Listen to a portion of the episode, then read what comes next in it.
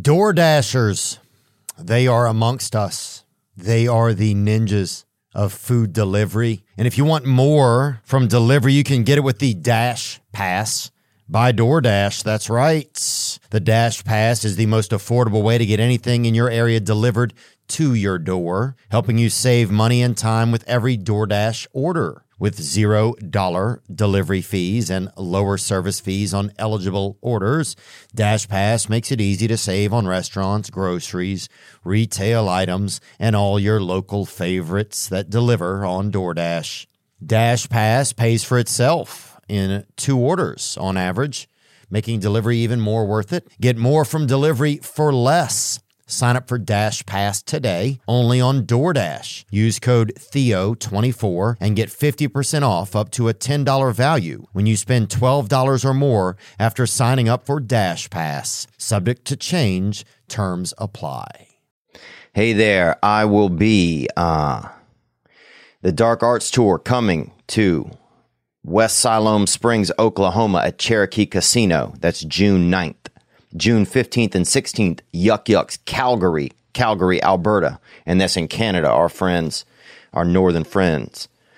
23rd of June, Temblor Brewing, Bakersfield, California. In Bakersfield, boy, anything can happen out there. You might go missing. You might start a family. You might find gold, baby. That's Baker's Field. July 6th through 8th, Levity Live, and that's in Oxnard, California. July 20th through 22nd, Charlie Goodnight's, Raleigh, North Carolina. August 16th through 18th, the Laugh Factory in Chicago, Illinois. You've been asking, and uh, I'm excited to come back there to the state that my mother was born in. August 23rd to August 25, Helium Comedy Club in Buffalo, New York. And if they don't have the tickets up for sale, then hit them up and ask them why. September 14th and 15th, that's Zanies in Nashville, Tennessee. Some more dates will be added. And, um, and I'm just grateful to be getting out there and having people come, man. It's going to be fun and we're going to do some cool stuff. Uh, we're also going to start doing some outreach where we're going to do some things for single moms in some of these cities. So whenever we go into a city and do a show or a weekend of shows, we're going to have people in advance, um, listeners can submit single mothers that they know and and we're gonna um we're gonna get the mother a babysitter, her babysitter, you know, so she has somebody that she trusts, and we're gonna you know take care of her and a friend, take them out to dinner, um, and then get them a nice setup at the show, you know, a nice second or third row seat, and just uh, make it so a nice single mom can come out and enjoy an evening and know that her children are being taken care of. Um, I think that's going to be really, really cool. And I want to thank our Patreon supporters because that's what our Patreon money is uh, is going to start going towards is paying for things like that. So really excited about that. And um, just man, it's going to be cool. This is so cool. It's like a fun. This is going to be a fun fall. Uh, we're also going to do one other show in um, rural Illinois uh, and it's a fundraiser for the Paramount Theater, and that's in Wyoming, Illinois. Uh, those dates will be up this week as well, and that's going to be June 29th, a Friday, 6 p.m. and 8 p.m. That's in Stark County, Illinois, and that's middle of nowhere, boy. And uh, and that's where I'm from. Not there originally, but I'm from middle of nowhere, just a different one down in Louisiana. This episode, as always, is brought to you by Greyblock Pizza. Greyblock, 1811 Pico Boulevard in Los Angeles. They got that food and they got that feeling, and all you need is your face. Greyblock Pizza, get that hitter. Dude, I hate to use this music again to start off our show, but I also love to use it again, and this is uh, Shine by Bishop Gunn. I just needed this today.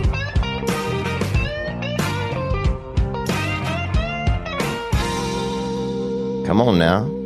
Mm. I'm just sitting on your front porch, wondering how could I be so far from my home? And my mind is somewhere else, but when I find it, I'll patch up where it's been blown.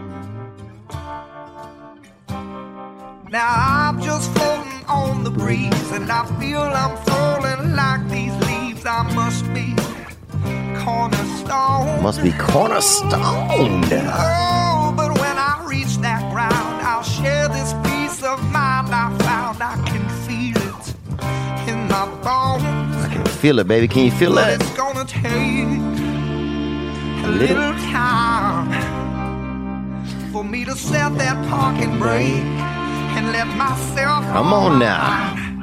shine that light on me. Come on now. I'll sit and tell you my story. Shine on me, and I will find a song. I will Sing it just for. And that is Shine by Bishop Gunn off of the new album Natchez. Uh, and that's out of Natchez, Mississippi. And I used to work, um, my, a lot of you guys already know it. I'll say it one more time. One of my, one of my good friends who passed away, died of addiction. And, uh, and he used to, he employed me to work on his farm for a few years, and I became good friends with his family right after college. And one of his sons is now the drummer in that beautiful band uh, called Bishop Gunn, and that's their uh, single that's hitting the airwaves. Man, it's called "Shine," and um, and yeah, that just you know it makes me feel good when I hear that song, and so I had to start off with that. Uh, thanks, thank, thank, thanks for coming in and welcome to you, whoever you are, whoever you're, if you're listening, you got your ears open and, um, and you're sharing a moment of your time with me, man, I, you know, I, I, uh, what's going on? A lot of stuff is going on. You know, we had, you know, I, I got to go on Joe Rogan this week. We, we, we went on Joe Rogan and Joe Rogan's, um, you know, it's, I was nervous, first of all you know, I, I was nervous because I look up to Joe so much, you know, and for some reason with me, I think when I look up to somebody, it, it for some reason it makes me kind of nervous. Um, you know, I guess, well, you want to, I don't know. It's like when you're hanging out, you know what it feels like to me a little bit? It's like you're hanging out with your big brother and his friends. And you're like, you want to, you know, you're just, I don't know. I was just nervous. Um, but it was it was wild, man. And right off the bat, Joe Joe starts talking to me, and I love Joe. You know, I'm extremely grateful to him. Um, you know, he's done a lot of nice things, small things that were really nice for me. Like out of uh, like he would just see me do comedy, and I've said this before, but he would just drop me a text a couple days later, the next day, and just say, "Hey, man, you had a really good set." You know, and uh and that kind of stuff like you don't realize sometimes like somebody that you admire like you know telling you something po- sharing something positive supporting what you do you don't realize how much that means to that person and he doesn't you know i, I don't think he you know he doesn't probably realize it but it's like i would get those texts and i'm like wow man you know it's like your big bro it's like i don't know it's just like you're it's like impressing your brother impressing I don't know. You know, and that kind of stuff really just res- has resonated with me over the years. He's done that. And Joey Diaz does that as well. He'll call you. But but Joe would do that sometimes and just hit me up and say, "Hey man, you were really funny last night." And you know, coming from, you know, my life when all I wanted to do probably was you know, make um make people I admired you know, make them feel like or make them feel like I was part of like I was okay. You know, and maybe some of that goes back to like father and brother, you know, not being present growing up and all of that, but you know, just when you have a you know, when you have a male figure and it, you know, just that support. Support, that's really what it is. Uh, Joe's been so supportive and so you know, anyway, but I you know, I was excited to be in there and I was excited to get to hang out with him because he thinks like wild. You know, he's like he thinks like he's got, you know, it's like I don't I think he has more than one brain in his head. You know, Joe Rogan might have five or six brains in there. And one of the brains is probably a rat, you know, and then he's but he might have other brains orbiting around brains. You know, he might have one brains that's uh, you know, he might have brains in the distance, you know, cooking elk. I mean, he's got you know, he just he continues to kind of like expand his way of thinking. And so right in the beginning he was talking about infinite an infinite uh if there were infinite universes and if there were more than just one of you. And I, I, I couldn't even. I was so nervous, kind of. I, I was just couldn't even think really that good. And but then now I'm thinking. After that, I texted him the next day, and I was like, man, I, I'm obsessed now with wondering if there are infinite universes, so many so. This is what he was saying. If so many infinite universes that if you, re- there would be a possibility for you to meet your exact self. Like, you know, say the two universes get close enough to each other somehow in orbits or whatever, and then you, you know, there's, you know, programs, you're both astronauts or something, you meet, like, if you were to able to meet your exact self, think about that. If you were able to meet your exact self, and I was just like, I left there thinking, would I like myself? Like, if I had to, if like, if I met me, like, would I like me? What would I do? What would I think? Would I think I was neat? You know, would I think I was tall? Would I think that I was handsome? You know, would I think that I, I mean, would I know if I were able to look into my own eyes, would I be able to like see my truths at like another, like another dimension? You know, especially since most of my life, you know, especially growing up, like I didn't have any, a lot of self worth. So I was, most of my self worth would come from what other people thought of me. You know, there was no, you know, the, there was nothing inside of me. So everything that I knew, I had to get from the outside. And so I was so hyper aware of what other people were constantly thinking because I needed to be, because I needed that next second and that next minute and that next, you know, just to know, I need, I was monitoring how I was and if I was okay through moment to moment interaction with others. And what they would give me back, that's how I feel about myself. I was thinking like if if I based my feelings off of what other people thought of me and I saw myself,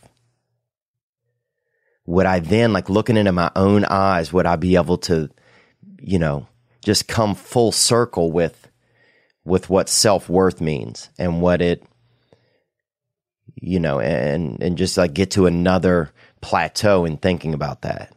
But it just fascinated me. I left out of there thinking like, what the fuck? I never thought about running into myself. Would I think I had bad breath? You know, would I think I had like a long neck or a regular neck or a, you know, a kind of a, you know, a four out of 10, kind of a mid range, lower, you know, lower mid range neck, medium rare? Cause I've all, you know, I've had, you know, I don't have a super long neck. And I don't think a lot of people in my family, we're not real look arounders. Some people have a long neck. You know, when you see those people, they're looking for stuff and they can, you know, look behind the sofa easier and they don't lose their wallet probably as much because they, you know, they got that extra two inches to look and to gaze. You know, they could see fruit easier if they're reach if they're looking for fruits. But when you have that limited neck, man, you kind of, you know, you're stuck on your own little bitty, you know, it's not really a hilltop. You just kind of stuck on, you know, you kind of just hanging out on your own cliffside. You can't do a lot when you got that limited, kind of that limited neck. And I come from a long line of people with limited necks. But yeah, I was just wondering if you saw yourself and you looked in your own eyes, would you, I don't know, what would, I mean, would your just whole world explode? Like, would you just know everything? Would I like myself? Would I like? It just blew my mind. If there were infinite universes, and it just blew my mind, man. So I left out of there, I think, with a little bit more thinking, you know. And I think that that's kind of what Joe Rogan does for me, is he makes me think a little bit more, and he makes me think sometimes on uncomfortable things. You know, he makes me think outside of like the confines of, of, the comfortable confines of things that uh, you know these uh, these templates that I was raised in or raised around or just that I saw. You know, it's kind of like when you see. Remember when you got that you got them colors when you were a child and your mother took you to the color shop and you got that eight box. You got that box of eight hitters. You know that that you know just that little fucking that Roy G. Biv fiasco. You know, you got that little eight pack that eight ball. You know, you got that eight ball. And suddenly, some dude shows up with that six 64 box, and you're fucking dick blew out of your ears. Remember that? Dude, I remember my nuts traveled up my body and looked out of my eye holes because I was just, I was just shook by the fact that some man suddenly had, uh, uh, 56 more colors than I had.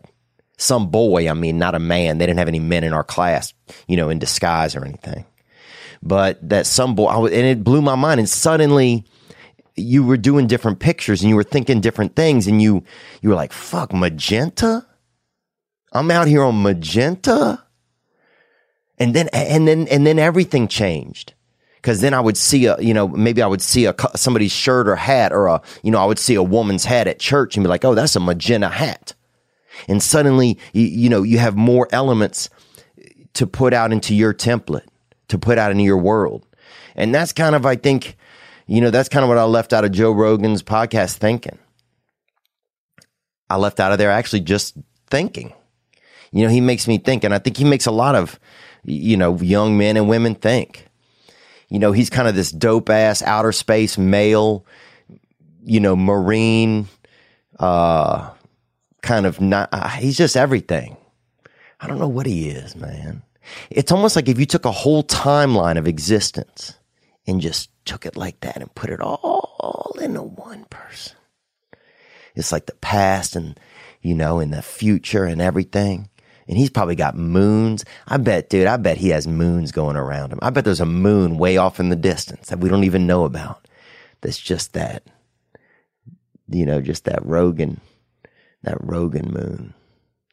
But it was an honor, man. It's an honor to go in there. You know, it's just an honor. You, you know, like, uh, I don't know. It, it made, and it made me feel, you know, I just felt like accepted.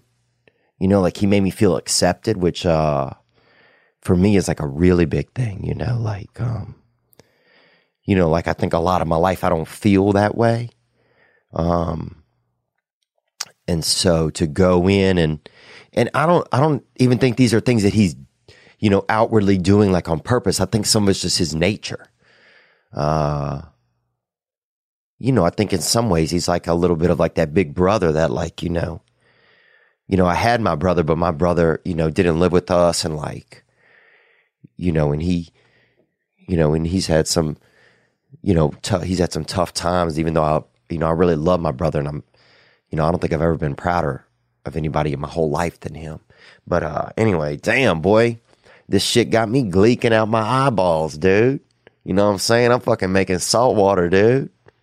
I'm a damn, I'm like a sixth grade science experiment, zit. But yeah, I don't know. He just made me feel accepted and just, you know, I don't know. But I'm just grateful, man. You know, I'm just grateful to be in an environment where I feel inspired. You know, I get to go on some of these other podcasts, Fighter and the Kid, and those guys make me laugh, man.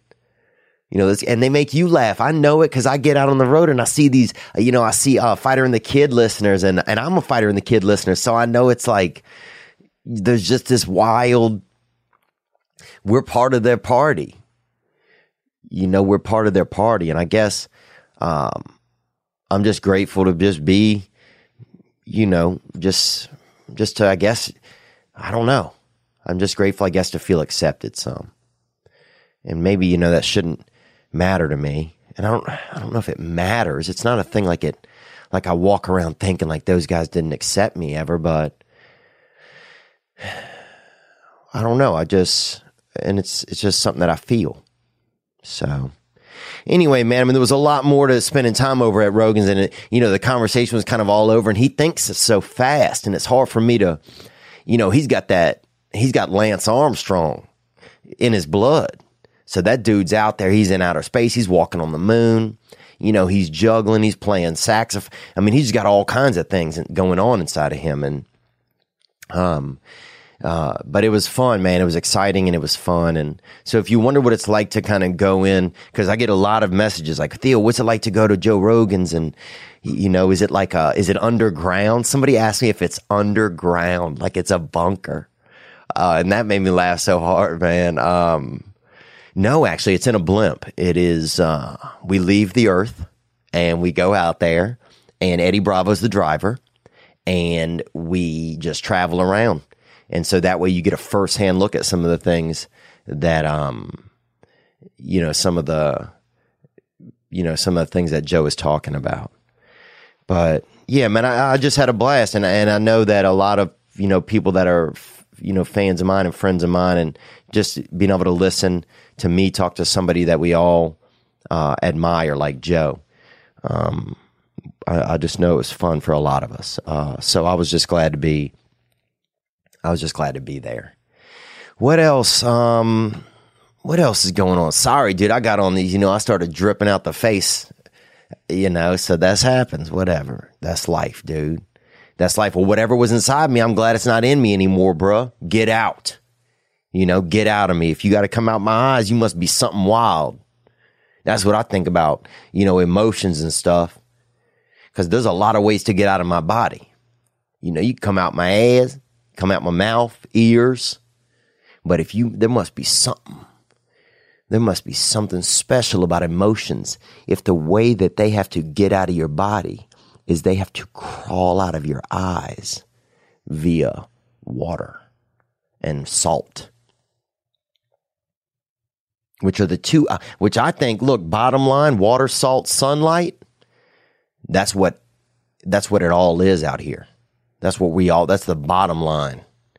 If you crack me open with a baseball bat or if a couple of Vietnamese dudes kick me open, that, I bet that at the end of it all, that you break me all the way down and I'm just water and salt and sunlight. I bet we all are. But that must be something, there must be something special about emotion.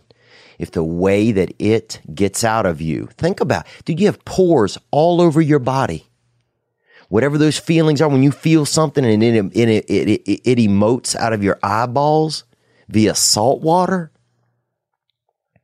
I mean, that's the dark arts right there. It's a beautiful dark art, but that dang, that is a dark art. Think, I'm thinking, it has to cry. Dude, it could come out of any of your pores, ears, eyes, butt, wiener. What if you cried out of your wiener? Imagine that, dude.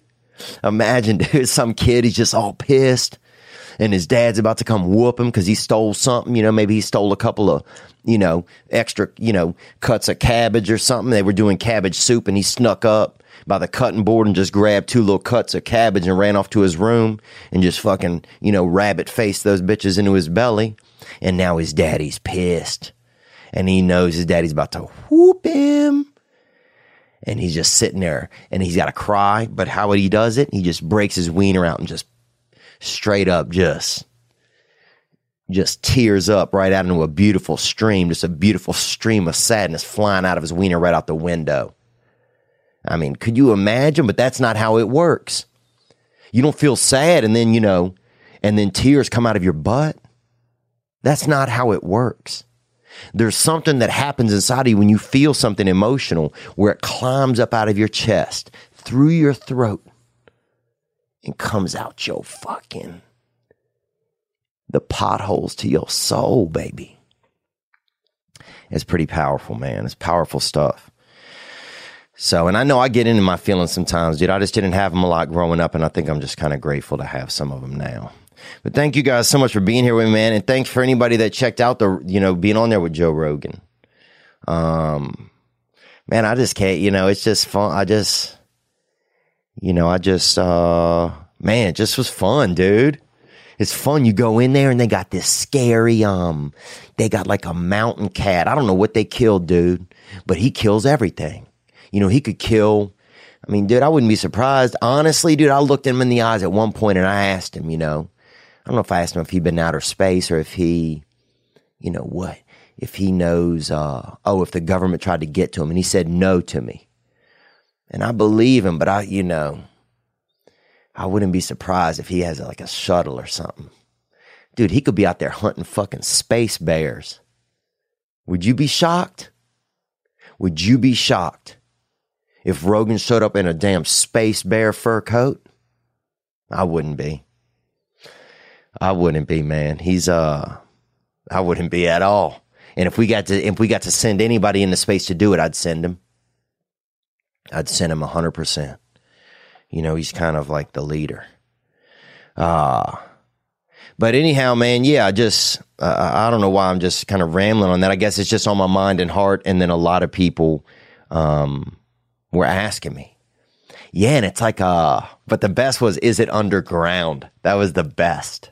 That was the best thing I've heard. So thank you to whoever sent that in to me. Today's episode is brought to you by Ridge Wallet. And Ridge Wallet is, you know, a lot of times you see a man and you see their butt you know, and a woman too, and sometimes a hardy lesbian, they want to roll like this.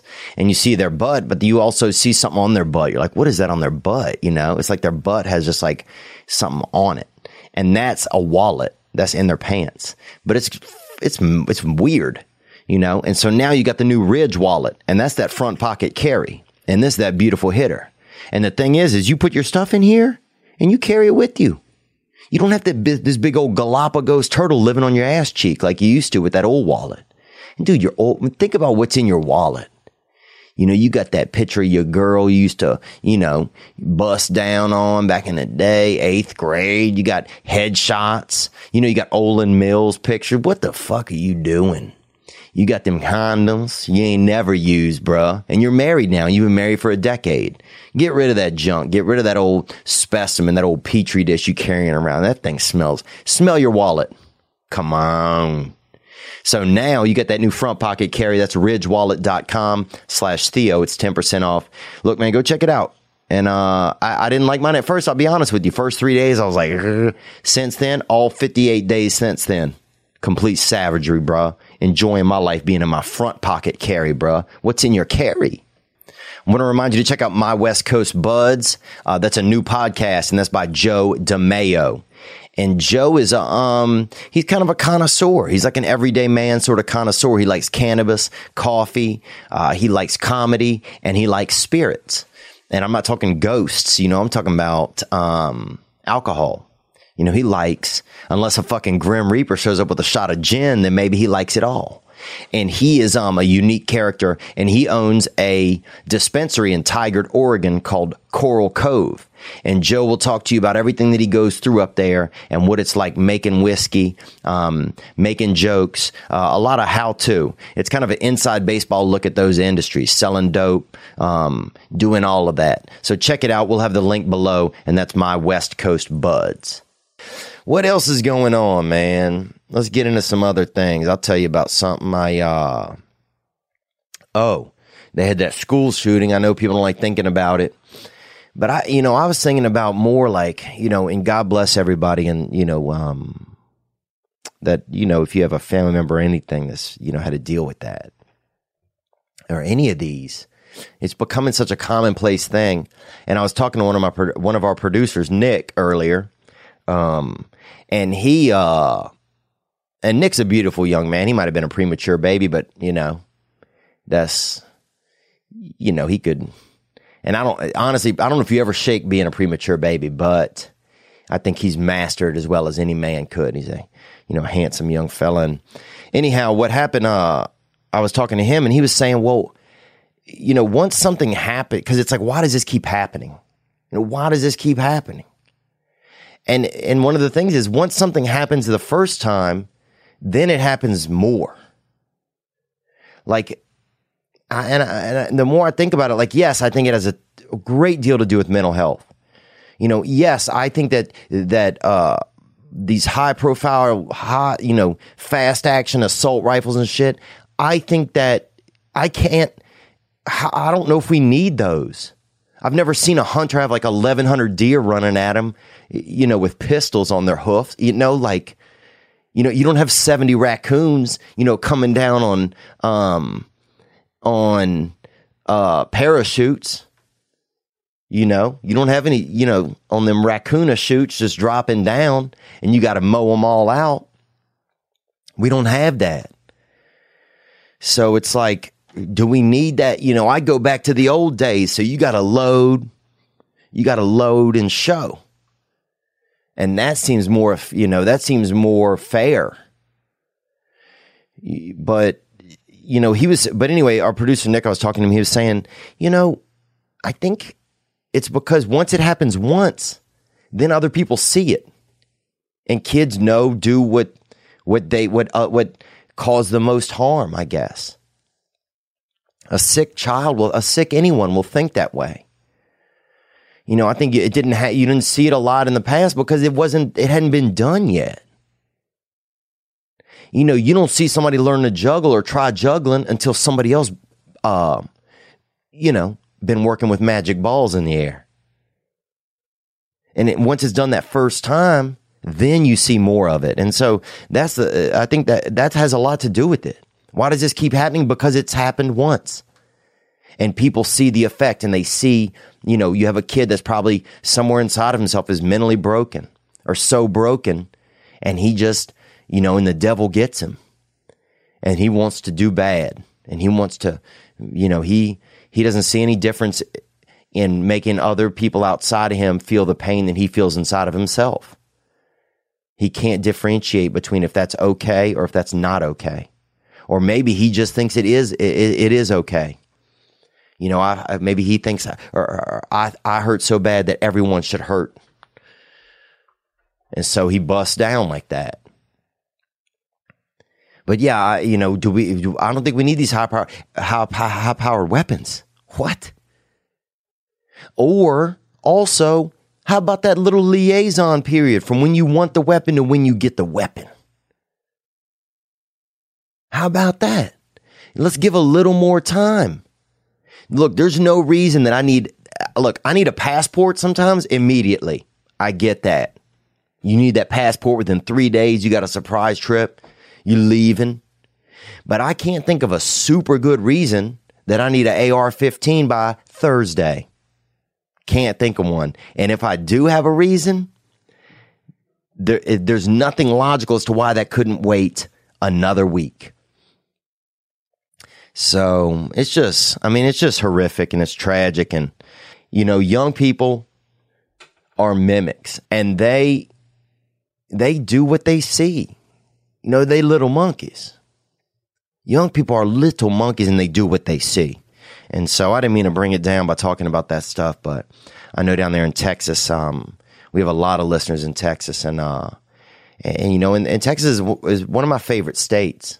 I mean, Texas is the kind of state where you show up and you do your work and you live your life and you show respect and other people show respect. And that's how life is. And I've always loved Texas. And it's just a tragedy to see some of this kind of stuff just continue to happen. But I've said before, we should have class. There should be a class. I don't give a fuck about social studies. I don't give a shit about spelling. There should be classes in school where you learn to express your feelings and let other people express their feelings and how you work together on that. And how you can just know if, if you are talking to a friend, if, if, if they're okay or not. Or how if you're not okay, you could try to share some of that shit, man. And I know sound, you know, some of this stuff might sound like weakness and everything, but I don't think it is. I think it's the toughest thing you can do is you know teach young people how to be vulnerable and and help us and help them learn. Cause fuck, dude, I feel I gotta do this. I'm dude, I'm in these programs now and I'm doing this shit now and I'm 38, bro. I'm a straight up adult. You know? You want to catch me in 40, 40 years, bro? You can catch me in the G yard, son. I'll be six feet down. A couple brothers throwing dirt on me, shoveling out. You know? I'll be trying to crawl through the dirt, just bones only, trying to catch a little bit of, you know, a little bit of marrow out of some maybe sweet gal that's about, you know, a couple plots over. Cause you know I'm gonna be that dark artist when I'm in the dirt. You know what I'm saying? Just cause I'm in the grave doesn't mean I'm not gonna be, um, you know, trying to get out there and get a little bit of, uh, coccyx or a little bit of, um, you know, tailbone or not tailbone, but, um, is there any bones in the vagina? You know what I'm saying? Um, I don't think vagina bone. What is it? Damn, I don't know, dude.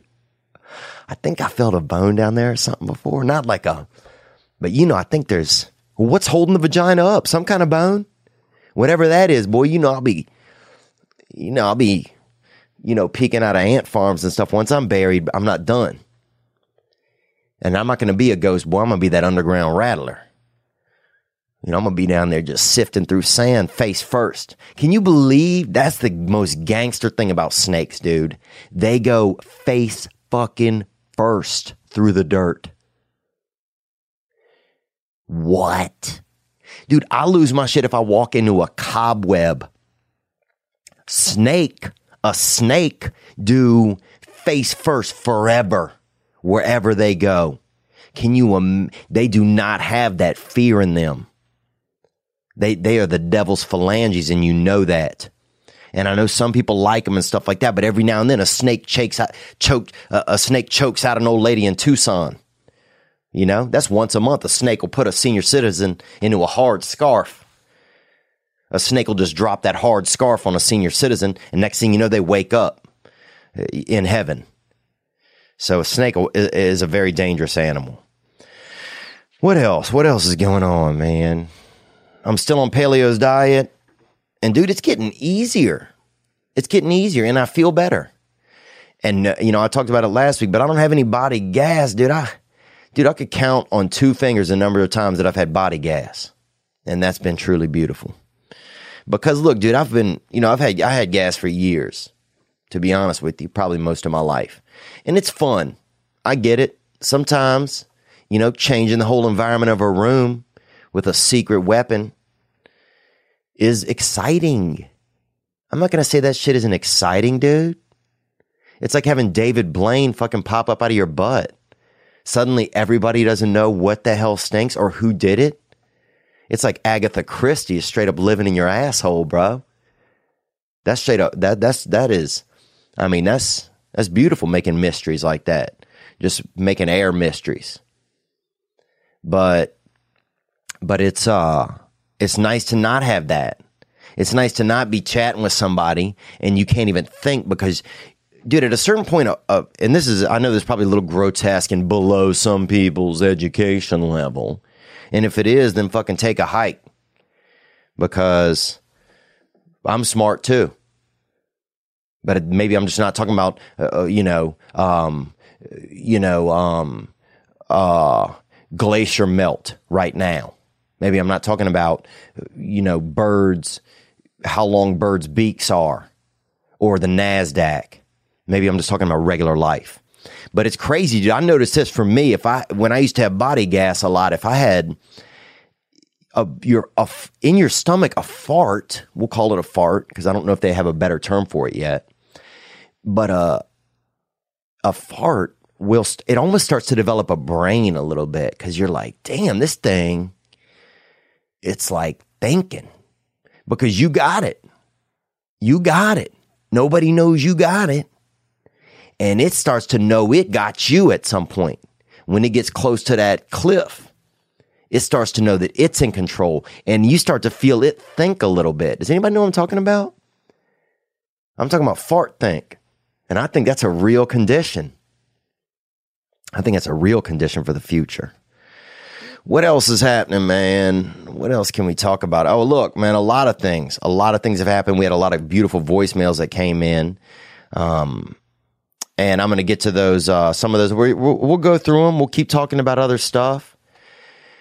You know, it's, uh, it was just a crazy week, you know, getting to go in and talk with Joe and just, um, you know, just be around somebody that I just look up to and that I watch on stage and that, you know, he inspires me sometimes to be fearless and to say what I think. Um, especially in Hollywood, you know, this place doesn't want you saying what you think. You know, I mean, it's like, you know, sometimes I, I mean, I'm happy to be here and I want to work in this industry, but it's, you know, it's crazy to me. I mean, yeah, I just even look at like how Hollywood is suddenly like, you know, and I, um, suddenly it's like so it's all about diversity, you know. But two years ago, black people had to beg to be on the Academy Awards, you know, and that's not the kind of they're just I don't know. I just don't trust this industry sometimes, and maybe that's just business, and I need to ball up a little bit, and that's fine. Look, I'm out here to learn. I don't know. I'm out here to learn. Let's take this call that came in about uh, their weekend. You know, every every week you can call and leave a voicemail on the hotline. The hotline is 985-664-9503. And that hotline mostly has um, all types of things people calling. And look, there's there I can't even tell you how many calls we get. A lot. And that doesn't mean that we don't care. It's just hard to sometimes get back to all of them. Some of them are people, you know, yerking off and you know, there's a couple of voicemails, people fucking couples, and men only, and everything happening. People, some lady is training. Uh, I don't want to say parakeets, but it sounds like parakeets, or she has a, you know, twins with like real high pitched voices or something that are. I don't know if they're eating seed or something. It sounds hella sketchy, bro. But um, but yeah, there's a lot of stuff on there. It's just not even real stuff. But we go through it all. You know, and some things we can get to and some things we can't. If you call and left a voicemail, don't feel bad. It's not a rejection. It's just, you know, right now it didn't fit in the episode or, or maybe we'll do it in the future or maybe call back at some other time. But thank you for everybody that's called or texted. Um, what do I want to do? Oh, I want to play. Uh, every week you can call and let me know uh, if you want to. If you had a great weekend or a bad weekend, let us know how it was. And each each we'll, we'll play some every week, and we'll put uh, a contest winner at the end of each month uh, for this past week and how it was, great, bad, whatever. Uh, here's a weekend story that came in right here. Hey, what's up, Theo? Uh, I'm a college student. I'm studying biology, and I've been supporting myself by working a third shift at a gas station, kind of in the ghetto of the city my college is in. Dang, dude. Good luck, man. That sounds like a place where people get murdered a lot. No offense. And I hope you, you know, and I hope everything's good with you, especially since you're still in college. Biology, man. That biology was crazy, dude. Remember biology? You didn't know anything. Next thing you know, you're cutting into a, a frog. You know, you know what I'm saying? Next thing you're running around with a frog heart on your fingertips and showing it to the ladies. Every answer in biology, mitochondria. That was the answer on every test. Every, it was all mitochondria. Sometimes it was uh, cytoplasm. Boom. If you are in seventh grade and you are still looking for answers, that's the answer to everyone. Uh, thank you for calling, young uh, young brother. Onward.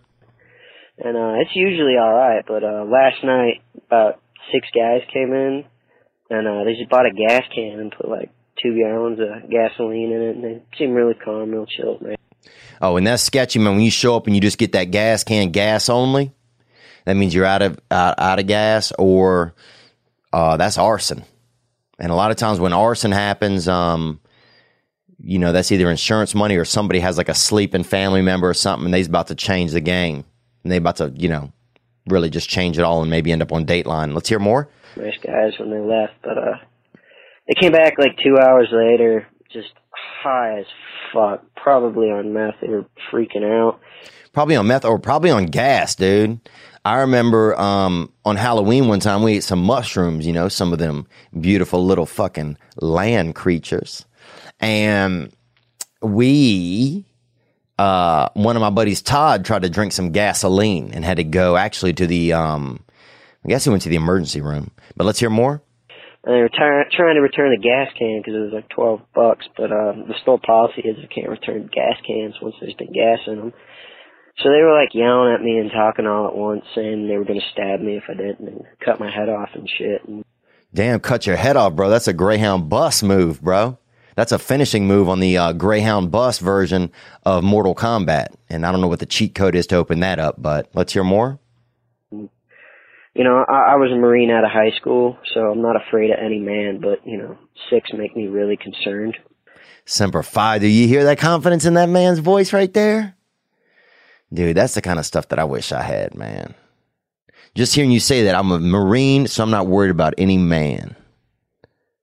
But six of them make me concerned. That's gangster, dude.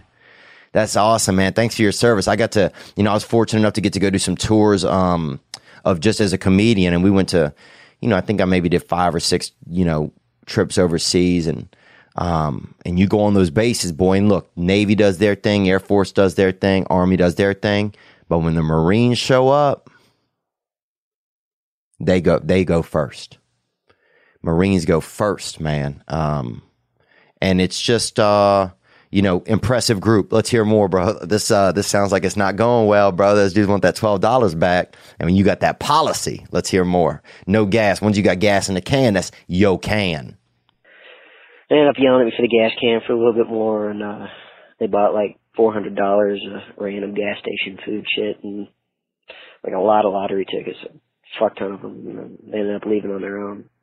Oh, lottery tickets. That's I mean, yeah. If you're huffing gas, bro, you'll definitely you know, you'll take a chance to win half a mil, dude, by just scratching on something. Because if you're huffing gas, you usually used to scratching your skin. You used to just scratch. You'll scratch your own chest hair off. You know, you'll have just a little, you know, kind of bloody ball of fur and, and hair and skin. But um, so yeah, lottery tickets. I mean, that's a methamphetamine. I mean, that's, you know, that's that's that's everything. That's a that's a that's a full time job for a methamphetamine addict because they got the itch in them naturally, and now they're putting it to work for that chance at um you know fifty thousand dollars paid over a hundred weeks. Let's hear more. Spent like four hundred, five hundred bucks on them, and then uh, they left. Told me I was a fuck, and uh, you know that was my weekend. They left and told you you were a fuck. That's hilarious, bro. Well, look, man, I commend you, dude, working in the, you know, in a tough neighborhood in the get. I mean, I don't know if it's the ghetto. You said it's a shady neighborhood, but I commend you, dude, because that's that's a tough area a lot of times. People out there, you know, eating honey buns and drinking fucking diesel. You know, you get a couple of, you know, young soldiers hopped up on some 91 octane, you know, and next thing you know, they want to fucking fist fight and you're just trying to mop. You know, you're just trying to fucking, you know, you could just have a, you have a, you know, you got a, a brain, you just had a brain freeze because you're on your ninth slushy and you back there brain freezing trying to fucking push that hot mop around. And these Muppets are straight up, they come in all jawed up. You know, one of them just lit a cigarette, forgot he's drinking gas, and now he's, you know, now he's one of the flaming lips. And shit gets fiasco time, and everybody wants Fritos. Dude, it's savage out there, man, and I commend you for uh, working on the front lines. That's the front lines of American war right there the man that's working overnight, trying to make it through school, trying to learn about biology, and just fending off straight fucking night Muppets, trying to get that $12 back. Gang, gang, baby. Take care of yourself out there. Thanks for calling. I appreciate that, man. I remember, uh, I did I ever work at a gas station? No. One time my buddy got sick and he worked at a gas station and he's like, dude, I need you to take my shift. And I'd never worked there and I went and uh and I did it, man. You know, I think I stole about thir- about thirty dollars, dude, and I stole almost so many Otis Spunkmeyer cookies, dude. I fucking was sick in the morning, dude. Come sunrise, I was sick to my stomach. But uh, but that was fun. You know, those are the good old days. Um, let's take another call, man. What do we got here? Onward. Hi, this is Ellen calling in from Virginia Beach, and this is some advice for Nicole who's dealing with an alcoholic boyfriend.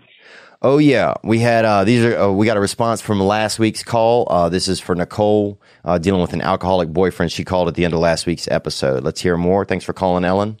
Nicole, you're in a life or death situation right now, and this is what you need to do. You need to get on the phone and you need to find a place where you can take your boyfriend where he can go through a medical detox. If he tries to do it by himself, he can have seizures. He can die from alcohol poisoning. He cannot do this alone. He needs a medical professional. And with that being said, he also needs to get to an AA meeting as soon as possible. There are intergroup numbers all over the country that you can call and there are also apps where you can find the closest meeting to you. Have him get a sponsor, have him get the big book, have him do 90 meetings in 90 days and get serious, get committed about your future, your future with him if you still think that there is one. And let me tell you something. I speak from experience. I was living in Las Vegas for almost three years. Ooh, that sounds hellish right there, boy. Las Vegas, dude. That anything could happen out there. You know, you put it all on the table. You know, they got women wearing those hats with the feathers on them. You can get fucking, you know, you're like peacocks trying to fuck you because they think, you know, it's false advertising you're running around with on your dome. They got escorts, cocaine, bruh. And the cocaine's good because there's no humidity in the air. Cocaine will keep. Let me tell you that. That shit will keep out on a counter as long as the humidity's down and you keep the air conditioner off and no ceiling fans, boy. Great way to end a cocaine party is somebody just fucking flipping on the fan switch. But uh but let's hear a little more advice. Thank you for calling uh, in about this, Alan. Three years with a fighter pilot, and he was also a poker professional. And I had to leave. I left the relationship. It was the hardest thing I've ever done in my life. To this day, I still cry about it. But I look back on it now and I just think about where would I have been if I'd have stayed with him? And that's the truth. You know, you got to think about yourself long term there. You know, she's calling with uh, Laura had some issues last week. And look, I, you know, Ellen, I know you're telling her you need to get this, you know, your man to a meeting and you need to get him to a professional. He needs to get himself. You know, and I'm not discrediting what you're saying. These are these are all great suggestions, um, Ellen. You know, especially from a woman that's been there. But he, yeah, he needs to get himself, and she needs to get herself some help. You know, she needs to get to some Al-Anon meetings, or she needs to get to, uh, she needs to get in a better place where you know there's codependency meetings. Um, and these are suggestions. Look, I'm not a lady. You know, I never had a man that, you know, loved me and would just also maybe took advantage of my love because he wanted to do dope and not take care of himself. I never had that. But, you know, uh, but I know that you can't, you know, people will have to want to help themselves and that y- you can only help so much. And when when when uh, Nicole called in, she sounded really at, at, at, her, at her wits end. So, but look, you heard her from another lady. Nicole, you got to start taking care of yourself and get that man in a detox, and he needs to take care of himself. Because if one of y'all ain't taking care of yourselves, then what's y'all gonna do? Neither one of y'all's taking care of yourselves. You both gonna figure it out? Fuck that. Fuck that. I'll be honest with you. Because look, I'll tell you what happened. I saw two uh, mentally challenged people making out one time at a stoplight, out outdoors, not in a vehicle, and I uh, and I called the police, and I feel I regret it sometimes. But I could tell, man, I've spent time, dude. You know, one of my best friends growing up had Down syndrome. I've spent time around, you know, I've spent people that are mentally lit you know, some of God's favorites. I've been around and they will, some of them will fuck. Some of them want to party. They're just like us. You know, they got that limbic system just like us. They got, you know, the dirty dark arts just dangling off the, you know, the base of their spine and the base of their brain. That, you know, that little brain stem, that thing's lit up with just, you know, eggplant emojis and, uh, you know, little umbrellas with semen emojis hitting the top of them. And so they want to party just like us. And I knew, I could tell that these two at the stoplight were gonna, they were gonna, they were thinking about sex. And, and so I called the police and the lady said, well, what's, what is, what, why? What is this about? And I said, well, if those two people make a child that child, the chances of that child being comfortable and well in its own skin, probably not super great. And I know that's me jumping to conclusions. That might be me playing a little bit of, you know, moderator in the universe. But it's just like, if they can't help themselves, if they're not in a place where they can be super well themselves, then they can only do so much together, those two people at that stoplight. And they can kiss and hug and pleasure each other and that kind of thing. But when it comes to we're going to start something new together, we're going to start a small business or we're going to make a child, I don't know. I don't know if that's the best move. And that's just where kind of where I see you at a little bit, Laura. And um and thank you, Ellen, for calling in and giving some suggestions to her. We also this is the first time we've ever had it. We have a video call that came in. And this is um this is on Live Raise, and the link will be uh, in our information below. And this is via their fan line. And Saturday, I did a, a chat on Live Raise. And the cool thing about Live Raise is you can submit questions, video questions. So you can submit a question on there. Uh, when I'm on live, you can submit a question. It goes to the fan line. It's a video question where you can ask whatever you want. And then we can take those questions and we can put them onto the show. So I'll be going on next Saturday again and you'll be able to get on there and submit video questions and get them onto the show. And we have our first one ever. And um, let's get to it right here. Here we go. You'll be able to hear it on the audio and you'll be able to see it on YouTube. This is our first ever uh, live raise uh, video question via their fan line. Here we go. Hey, Theo, longtime fan, first. Wow. And look, some of you guys heard that voice. You might think this man is a beautiful um, urban gentleman, you know, that beautiful um, mahogany superhero. Uh, it's not. This boy, man, he looks like uh, Chef Boyardee's kind of grandson a little bit.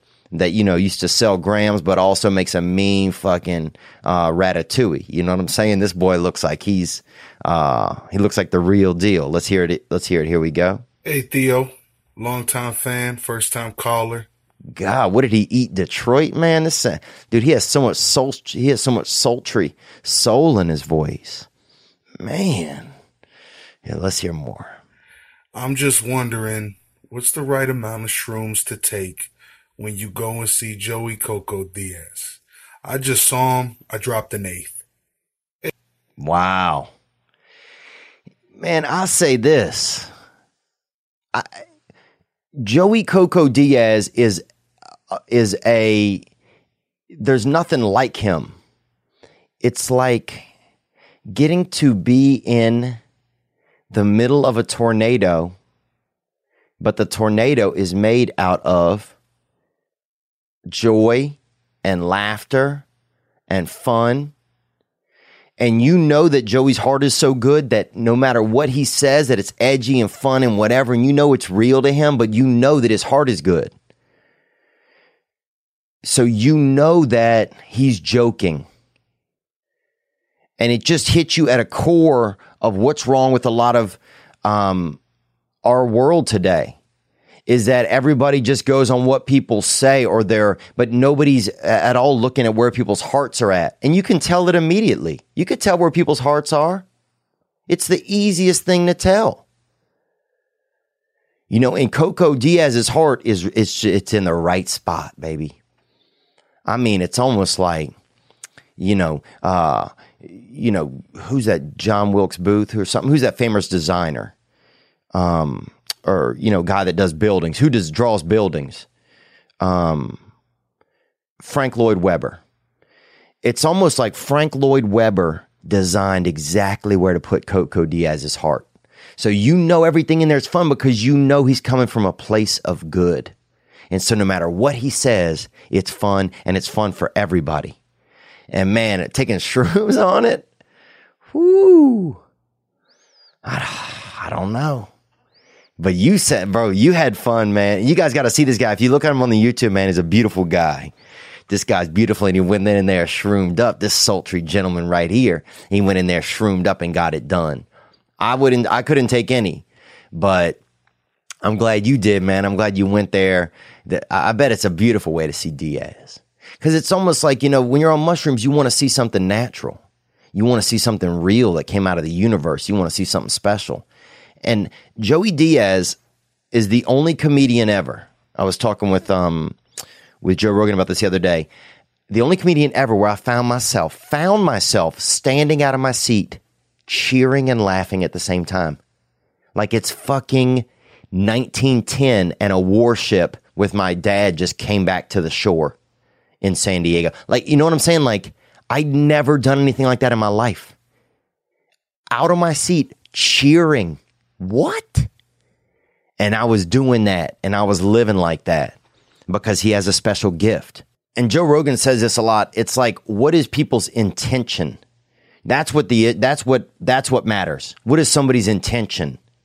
because that's what's killing comedy. And the truth is, I don't think things things are killing it anymore. I think you have guys like, um, you know, you have guys who are funny with with good hearts, who are out there fighting every day for comedy to be based on intention. And I think that it's coming back around, and that's why I follow, you know, guys that I follow, and that's why I look up to guys that I look up to, because they're they're pioneers this old shit of being offended by everything, that shit is done, bro. You want to live there? Then you choose to live there. That's a choice. Oh, somebody can't say this. Somebody, people can say whatever they want. What's their intention? Look, you want to use a racial slur? Go use it, but go use it around that race. See how that works out for you. Dude, I grew up in the South, man. You want to, you want to drop an N bomb? around somebody that might have a different skin tone than you, you're going to learn really fast that that's not a comfortable choice. Because people know people's intention. You know, intention, man. That's what, and, and, and that's where, that's where I'm trying to live. And that's where these guys live, man. So Coco Diaz, I, you know, I don't care if you saw him and you were on your last leg. I don't care if you out there, you know, drinking bone marrow out of a can because you're, you know, you might not make it. Any condition you see him in, that's a beautiful condition. But that one eighth, boy, whoo,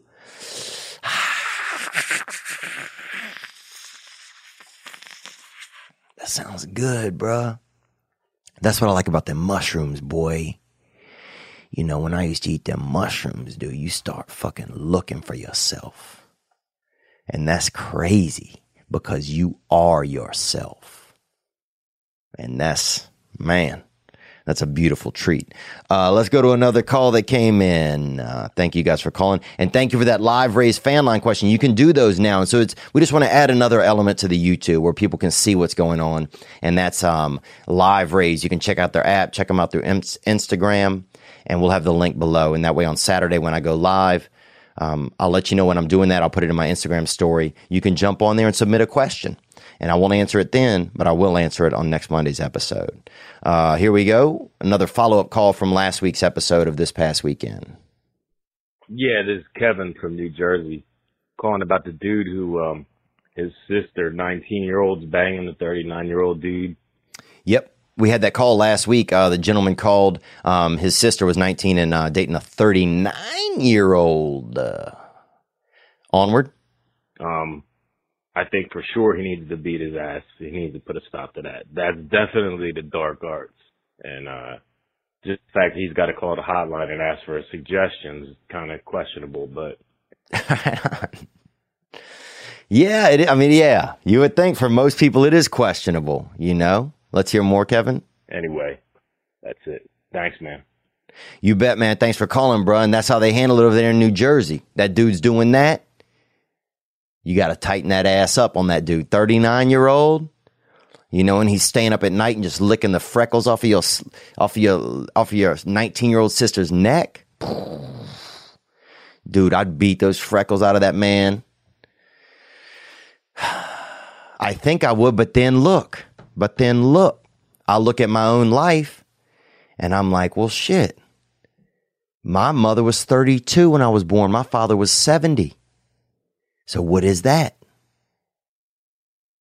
Nope, somebody should have probably whooped somebody's ass there, but then I don't even exist. You know, there's different sides to it. There's different worlds. And look, I don't think it was right, probably what my parents did, you know.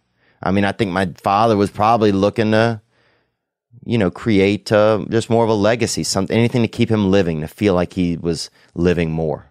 And being virile as a senior, you know, when you spraying out and that spray is growing up and going to kindergarten, you know, that's got to make you feel, you know, voracious and you can keep moving forward. Um, but thank you for calling, Kevin. And shout out to everybody in Jersey, dude. People always look down on New Jersey for different types of shit, man. Fuck that. Jersey's the realest, bruh. You can't even get real in Manhattan anymore. Go get, you can't get mugged in Manhattan. Go on. Even the pigeons, bro, all the dopest pigeons are the ones that'll shit on you. They're all out in Queens now. They've been evicted. All the, the best pigeons that, you know, them carrier pigeons, every now and then you see a pigeon with a fucking gram of blow in its mouth. You know, one of them little freaking short baggies. You can't even see that in Manhattan anymore. That shit, so it's all, it's the elites. Elites only. That's what they should call Manhattan. You can't find a fucking regular, you can't find a poor person in Manhattan. That's for the, that's for rich only, bruh. You can come visit. You know, you could ride the big bus through the middle, that double decker. But if you want to, you can't get shit on by a real bird anymore. You can't even get stabbed in Manhattan. Dude, when I was, when I was, the first time I went to New York, dude, I dropped a dildo in a damn bodega. And, uh, you know, and shit got weird after that or whatever. Eh, before that, but that was that was Manhattan. You know, I saw they had a dude jumped off a building back in the day when I was there, and they had a senior citizen lady out there with this skirt on, and she goes, "Did you see it?" And I'm like, "Did I see the guy?" She goes, "Did you see it?" I'm like, did, "I'm like, did I see what the guy jump off the building?" And then she straight up showed me that freaking That bird holster, bruh. This lady just showed me her crotch out of the blue. And I was like, what?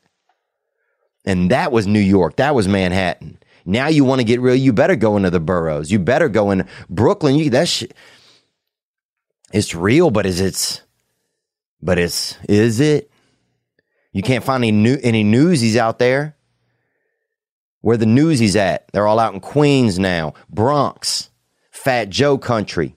They're all out in Hasbrouck Heights. They're out there. They're out there in New Jersey. That's where they're at. All them real boys moving out. It's for the elites, bruh. Is it? Maybe I don't know what the fuck I'm talking about. Have you thought about that? Think about that as well. All right, let's get to another call here. Here we go. Hey, what's going on, T.O.? This is uh, Rico here from down in California. What's up, Rico, out there in Downey? And I've been out there by Downey before. I um, ran out of gas out there one time, and a man, this is this is, you know, where I think it could have honestly was one of those people at a service station. You know, it could have been a man, could have been a woman. They were real, you know, they they had a lot of dirt and you know, combu- you know, uh, f- smog had really heavily affected by the smog in their hair and everything and pores. So anyhow, a man or woman tried to climb in my sunroof, dude, and I was fending them out. And then all they wanted was a hit of my big gulp. So I fucking gave, uh, you know, this person a, a hit of that big gulp. and then, um, then they gave it back to me. And then I'm like, well, what the fuck? I don't want it anymore. So you know, I rolled down the window and gave it to him full. And so that's, I think, a lot of time a trick sometimes of, you know, of these. I guess these are just kind of soda pop spies, really, because they spy and they see somebody hitting a big gulp and they come in through the, um, through the sunroof. And then they get that sip, and then they know you're not going to want the rest of it. But anyhow, I got taken advantage of. Uh, thank you for calling, Rico. Onward. Just listening. I wanted to call in about uh, our old boy who has a 19 year old sister. Fuck, dating that whatever 39, 35 year old man. I tell you what, man. I tell you what. I got a sister. She's about. She's almost 17 years old. And if I, if I found out, you know, she was she was dating some guy that was 39, I'd, I'd call him up. Hey, man, I need to see you, and we need to have a have a face to face, a man to man conversation. There you go, right there. Now that's a good point. That's a really good point. And this makes me think too, even back to my own existence. My mother was 32, so that's different. This is a 19 year old. My mother was 32, making at least 32 year old uh, female choices. Uh, let's hear more.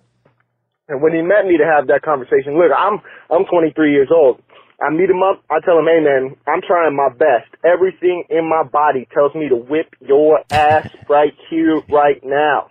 Everything in my body wants to put a little jujitsu on your neck and snap that shit, brother. Damn, boy. They change it, man. They fucking they they switching up uh vertebrae, dude. He dude, Rico's about to play Jenga with somebody's vertebrae over there. Let's hear more. Tell him, look, man, you she's not even out of her teens yet, bro. Not even out of her teens yet, and you got some fucking old, saggy, bald, wrinkly fucking body, no hair, cause he's losing it all, motherfucker, hollering at your little sister. No way. Tell him he'd never be welcome into the family.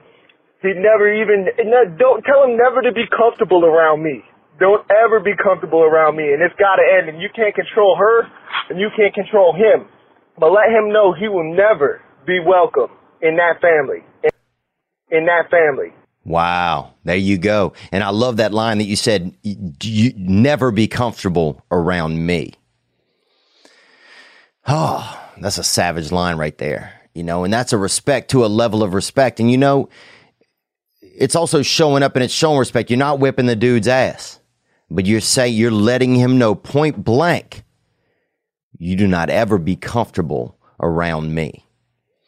You know, and that brings me back, um, you know, my sister and my brother used to live together for a little while. And man, my sister dated all kind of wild cats and uh, and I think that just in our family we've dated, you know, we don't date well. And and one time a man showed up and honked the horn. You know, this man my sister was dating. And boy, my brother ran out there and he told that man to get the fuck out of there. He said, You're going to come and pick my sister up for a date. You're going to come in and you're going to come to the door and you're going to knock. And uh and that was you know, that's the kind of thing that needs to happen. That's the kind of thing that needs to be done. You know, as men, we have to uh you know, we have to embrace our sisters and we have to hold them up. You know, we have to get out of our own lives sometimes, out of what's going on with us, and hold men that they spend time with accountable. You know, because I mean, my sister got a, you know, she got really, you know, abused and stuff like this by men that she dated. And I don't know, I mean, I don't know if I'm putting her, I'm not trying to put her story out there or anything like that. Maybe she'll come on one day, you know, but she got, you know, and this happens to a lot of women out there. But, and, and I didn't know my sister then, we weren't close, but, you know, as men, we have to do that. You know, sometimes we want to not get along with our sister, and that shit's fine. You can not get along with our sister. This is what I'm learning. But at the same time, I can still be a brother. I can still be a brother. You know, I was talking to a friend of mine the other day, um, and uh, and and he was saying that his father wasn't good to him. He goes, but just because my father wasn't good to me doesn't mean that I couldn't be a good son to him. Because I still have my own responsibilities. Because then years later, I might, I, my father might leave the earth or whatever, and I and I'm sitting there thinking, "Wow, he was never good to me." And also, I'm thinking, "Wow, I was never good to him." And sure, you could be like, "Oh, well, you know, he you weren't good to him because he wasn't good to you." But that's that's where that's where we all fuck up, or that's where I fuck up anyway. I'm sorry, I shouldn't have said uh, we all because I don't know. I don't know other people's lives, but I know that's where I fuck up. When I think that because somebody did something to me, then then I should do it to them. But no, what I do is who I am. And sometimes you show somebody enough love, you know, you show them what's real and they can, and that's how they learn it. You think if somebody's a dick to you, you're a dick back to them, they're to fucking learn anything else than being a dick? Sure, you got to be the bigger person, but that's, you know, I don't know, man. It's just, I don't mean to go, uh, fuck, I don't know. I'm just like I think about that shit with uh with the president a lot with Trump.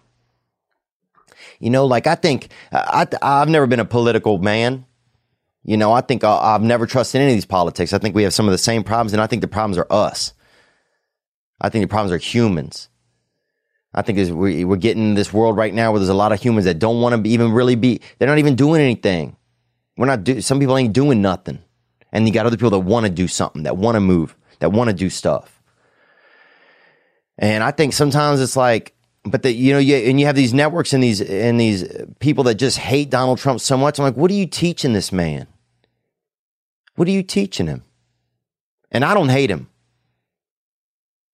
You know, I don't think I think he's an egomaniac. I think all politicians are. There's no way you get into that. I don't think with having first of all, you have to have a big ego. And that that can be okay, but that can also be extremely fucking dangerous, bro. The ego, it's like, it reminds me of that, that volcano in Hawaii. That thing's always trying to sneak lava out the side. You know, you think you're, you know, there's nothing that scares me more than ego. Scares me every day I wake up. Scared that my brain is going to trick me into thinking certain things about myself that are not going to be good for me. But I think that about you know it's just like how, how so much hatred. Like, what do you who who's solving anything with all that shit? All of that shit, man.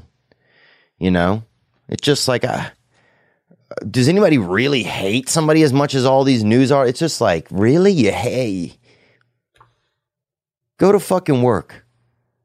None of these politicians have ever affected my life ever, ever. I never even seen any of them. I don't think. I thought I saw one of them one time at the airport. I don't know who it was. Onward. What else, man? Uh, thanks for calling, Rico. Let's hear a little. Uh, let's take another call here. This is uh, Dalton. Hey Theo, it's uh, it's Dalton from Virginia.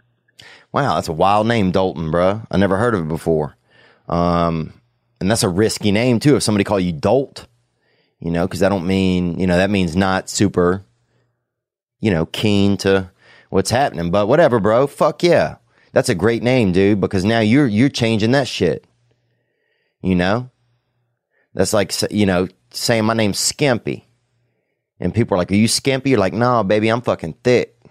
You're like, oh, okay. So Skimpy's doing something different with it all. Let's hear more, Dolt.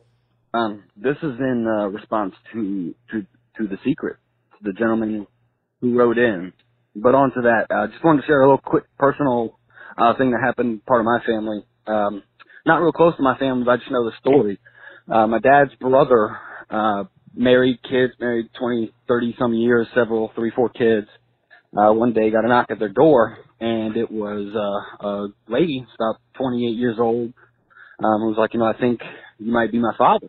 And so just showed up out of nowhere. They sat down and kind of went through the timeline and, you know, sure enough, we had been traveling at some point, you know, however, 28 some years ago and, uh, had gotten a lady pregnant over, I guess in Japan or something like that. Damn. That's wild, man. And, and look, I'll be honest, it would be hard to go to Japan and probably not try to bust a nut somewhere. Think about that. I mean, you know, I remember being young and I was traveling around a good bit and, and I would want to bust nuts on all these continents, you know? And I remember one night falling asleep thinking, I'm gonna bust, I'm bust a nut on all 40, 40 fucking continents. And then I get up in the morning and there's only seven continents or nine. And I'm like, wow. Where was I was just gonna be jerking off in like 31 other places for no reason you know? I mean, that would have been crazy. You know, you're out in fucking Guam beating off and people are like, what are you doing? You know? You're like, I'm settling this land. You know? I got a score to settle with Earth. So, but that, you know, that's, that's, uh, that's something impressive, man. That's something impressive, you know? That she just showed up. That had to be a long fucking lunch, boy. What if your dad had just settled down to a sandwich? He made himself his favorite sandwich. The game is on, his fucking favorite game. And then he gets that doorbell ring. He opens it, and it's somebody that in his eyes and in his soul, he knows immediately, man, I know her from somewhere, even if he's never met her.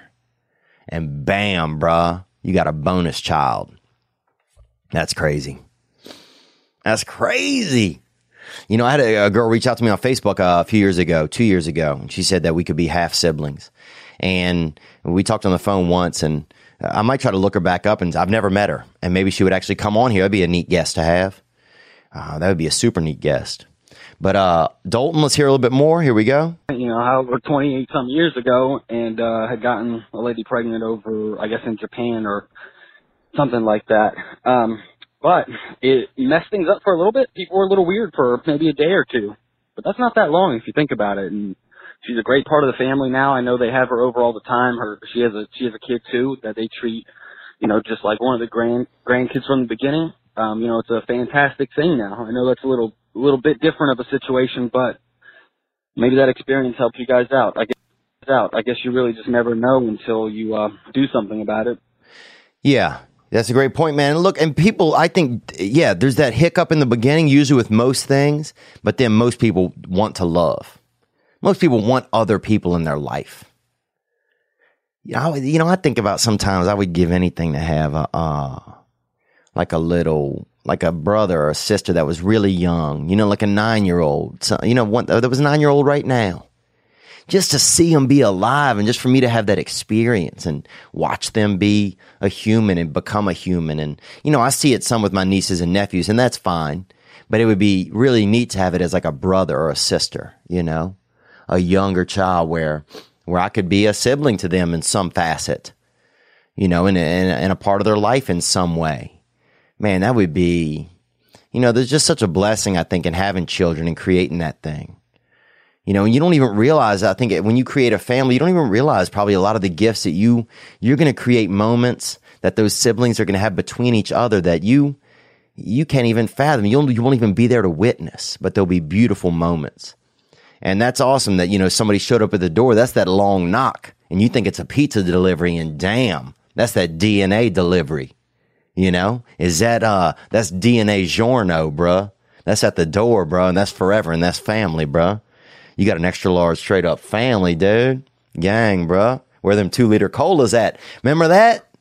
They used to get you on that shit. Uh, Pizza Hut, no, Domino's. You'd be like, we got that two liter soda.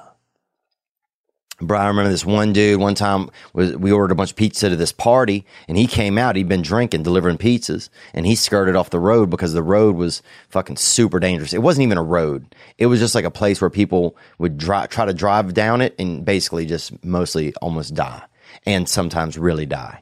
And he fucking this dude slipped off into the woods. Next thing you know, he's at the door and he's bleeding and stuff like that. And a couple people kept talking to him at the front door and um, calling 911 and stuff. And then uh, some other people went, went around to his car and got the pizzas out. He had like nine pizzas because this dude was, you know, back in the day, you would leave once and you would just, you might be out there delivering for four hours. And, and, uh, and he also had a bunch of two liter sodas that were just spraying everywhere because they'd been in the car accident. And so they were spraying everywhere. So that's one thing that was kind of a beautiful treat about them sodas is that you could shake them up and you had a little party right there. And you could spray half of it and drink half of it. And that's kind of nice. Uh, let's hear uh, another call. Here we go. Hey, Gio. It's Alex from Kentucky.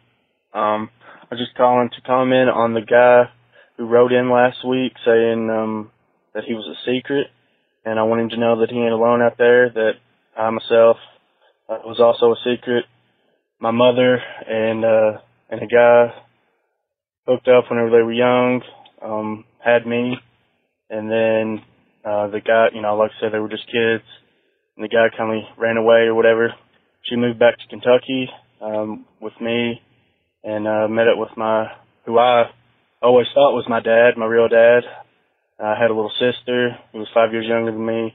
I never thought anything other until I got the age about 13. And uh, of course, small town gossip. The man who raised me wasn't my real father. Wow. And that's a wild rumor to hear around town. Cause you, you know, I remember hearing shit like, you know, um, there's a man that sleeps, you know, outdoors at night without a tent. And I remember hearing shit that, you know, somebody was crossbreeding animals.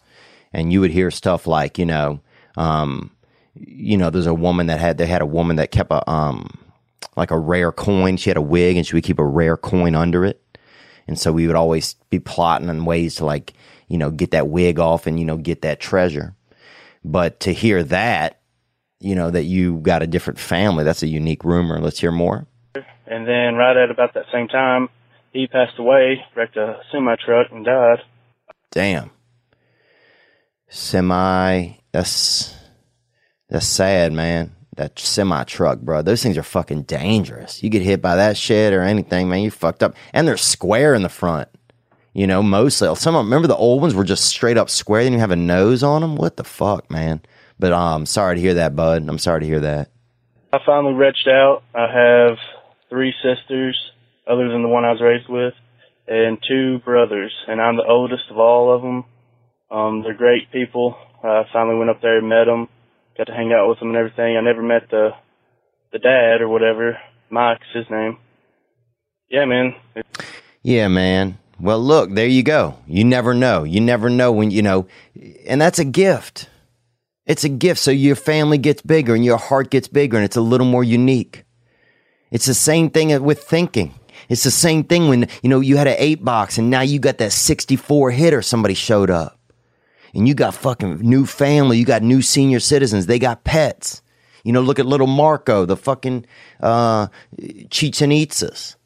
You know, you got it all and everything changes and that's it, man. Sometimes we just, we, we get so stuck. We don't want to change.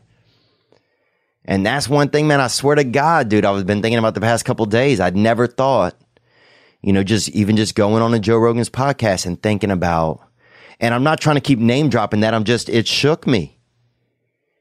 You know, I just woke up the next day thinking, wow, what if there's different universes? And what if you met yourself? Would you like yourself? And just my mind was a little more open. And your heart's a little more open when you get that kind of thing, when you get that new family member. Thank you for calling in, man. Uh, let's hear a little, um, oh, let's hear this, dude. All right, we got this write in that came in, um, and this is a text that came into the hotline. Hey, Theo, my name is Zach from Houston. Shout out H Town. I'm 20. I'm texting from the hotline because I'm having brain surgery on Monday, the 21st. I probably should have said procedure because surgery sounds aggressive, but it's not major brain surgery. They ain't cracking my skull open or anything. They're going through my artery to shoot some glue to make this thing stop growing. Damn, I don't know what's growing in your head, bruh, but you know, if it ain't ideas or hope, then it's probably pretty painful. And I'm sorry to hear that, dude. You know, and I appreciate you telling me about this. Um, I don't understand it, but the doctors do. So I'm going to trust them. That's huge. That's huge to trust others. That's big, man. That's a huge, that's in a very adult move, man. You say you're 20. That's a very adult move. To, cause you sitting there just so scared and concerned and because you don't trust them. That's, that, that, I can only imagine how painful that would be. And so for you to put trust into them, that's very huge, man. I'm going to trust them. Uh, the thing is, I'm nervous about is forgetting things or having a stroke, which could happen. It's rare, but it happens. I'm not afraid to die, so I kind of hope I die instead of have a stroke or be disabled. Man, that's brave of you, dude. You know, and I, you know, yeah, sometimes, yeah. Because look, you might come right back. God might need you right back. You know, right back Zach. You might be that dude right back Zach that you live for 20 years and you pop right back and they need you somewhere else. We need Zach over here. We need him in Wisconsin. We need him in Houston again. You know, we need Zach and Zaire. Like people are like, damn, Zach and Zaire. You know, you might have, that might be for you. That might be God's plan for you, bro, or the higher power's plan for you, whatever you want to think, whatever you want to call it, that's fine. People get skirtish, skirtish on the God thing. That's, that's three letters, baby. That's just the quickest way to say you know what I'm saying. Is something else out there pushing the pieces, playing the chessboard. But yeah, man, let me read a little bit more. So, in case I forget something, I can read this and jog my memory. You really funny. Keep up the podcast and stand up and hope that show gets picked up on Comedy Central. Man, that's so nice of you, dude. You know, here you are, uh, you know, and he sent this, this came in yesterday. And here you are, you know, you might be on your way out and you're thinking about me, man. Thank you. You know, when you're thinking about us, you're not just, I know you're thinking about a lot of people, but, you know, you wanted to say you're funny and keep up the podcast and stand up. And I will, man. And look, and I'll be looking out for you. If you go to heaven, man, we'll be looking out for you on the flip side. That's right back, Zach. And if you don't go, then when I come to Houston, man, come out and be my guest, please. And, um, and look, I might make you last arm. You might have a stroke then, bruh. How crazy would that be, dude? Oh, this is so fucked up. I shouldn't be thinking about this. But we love you, bro. Thanks for reaching out, dude. You have a lot of people thinking about you. You're to be okay. You're to be okay either way. You're to be okay either way, man. You sound like you got a huge heart. Okay, and all these calls come out of the hotline, and that's 985 664 9503. Um, anybody can hit the hotline with responses, suggestions for people, um, or issues that you're dealing with. If there's anything you're trying to, you know, you're struggling with, you know, um, or anything you want to think about. Um, but yeah, if there's something you're struggling with, man, you got something in your heart, you got something in your feelings, man, get it out there.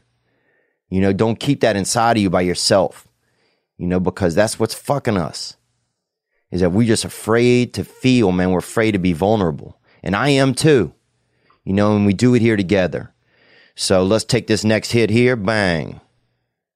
Hey, Theo, uh, you know, long time listener, first time caller here. Uh, I heard you say on the, uh, Joe Rogan podcast that, uh, where you lived in Louisiana, there was a lot of, uh, magic mushrooms growing naturally. Oh, yeah, boy. Oh, yeah. Um, I was just wondering if you could, uh, you know, maybe follow up on that. How do you identify those mushrooms? Uh, is there like a taste process where maybe it's not like a psilocybin mushroom? So maybe you eat a little bit of shit on accident to try and test it to see if you'll get those effects. Damn, bro. This sounds like you calling like a one nine hundred number. Like this is like some kind of sex line or something for about about mushrooms. Like you want me to just like uh oh yeah, baby, so what happened was I would take my shoes off, you see, and run out into there into that damp grass. And right there on the soil, you'd see a big old areola of cow dung. Man, that thing was shining and glistening. And right off the top of it, you would see a beautiful um, Mexico Murremo. And that is Latino, brother, for magic mushroom. You know what I'm saying? That David Copperfield that's going to give you them floppy feels, bruh. Man, you had them magic mushrooms. Dude, what do you mean? I ain't out there eating shit, bruh. This ain't a Japanese game show, daddy. This was young bucks out there. And the, dude, it, it looks like a magic mushroom. Google that bitch before you just run around a field with your mouth open.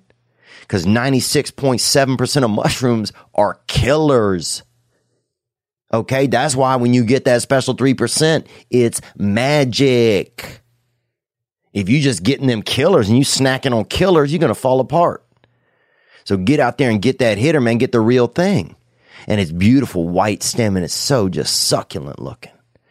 I mean, it looks like somebody just poured a tall glass of milk. That's how white the stem is.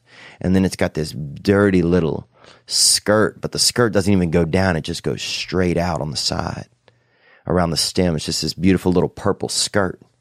And that's where the fucking magic is, boy.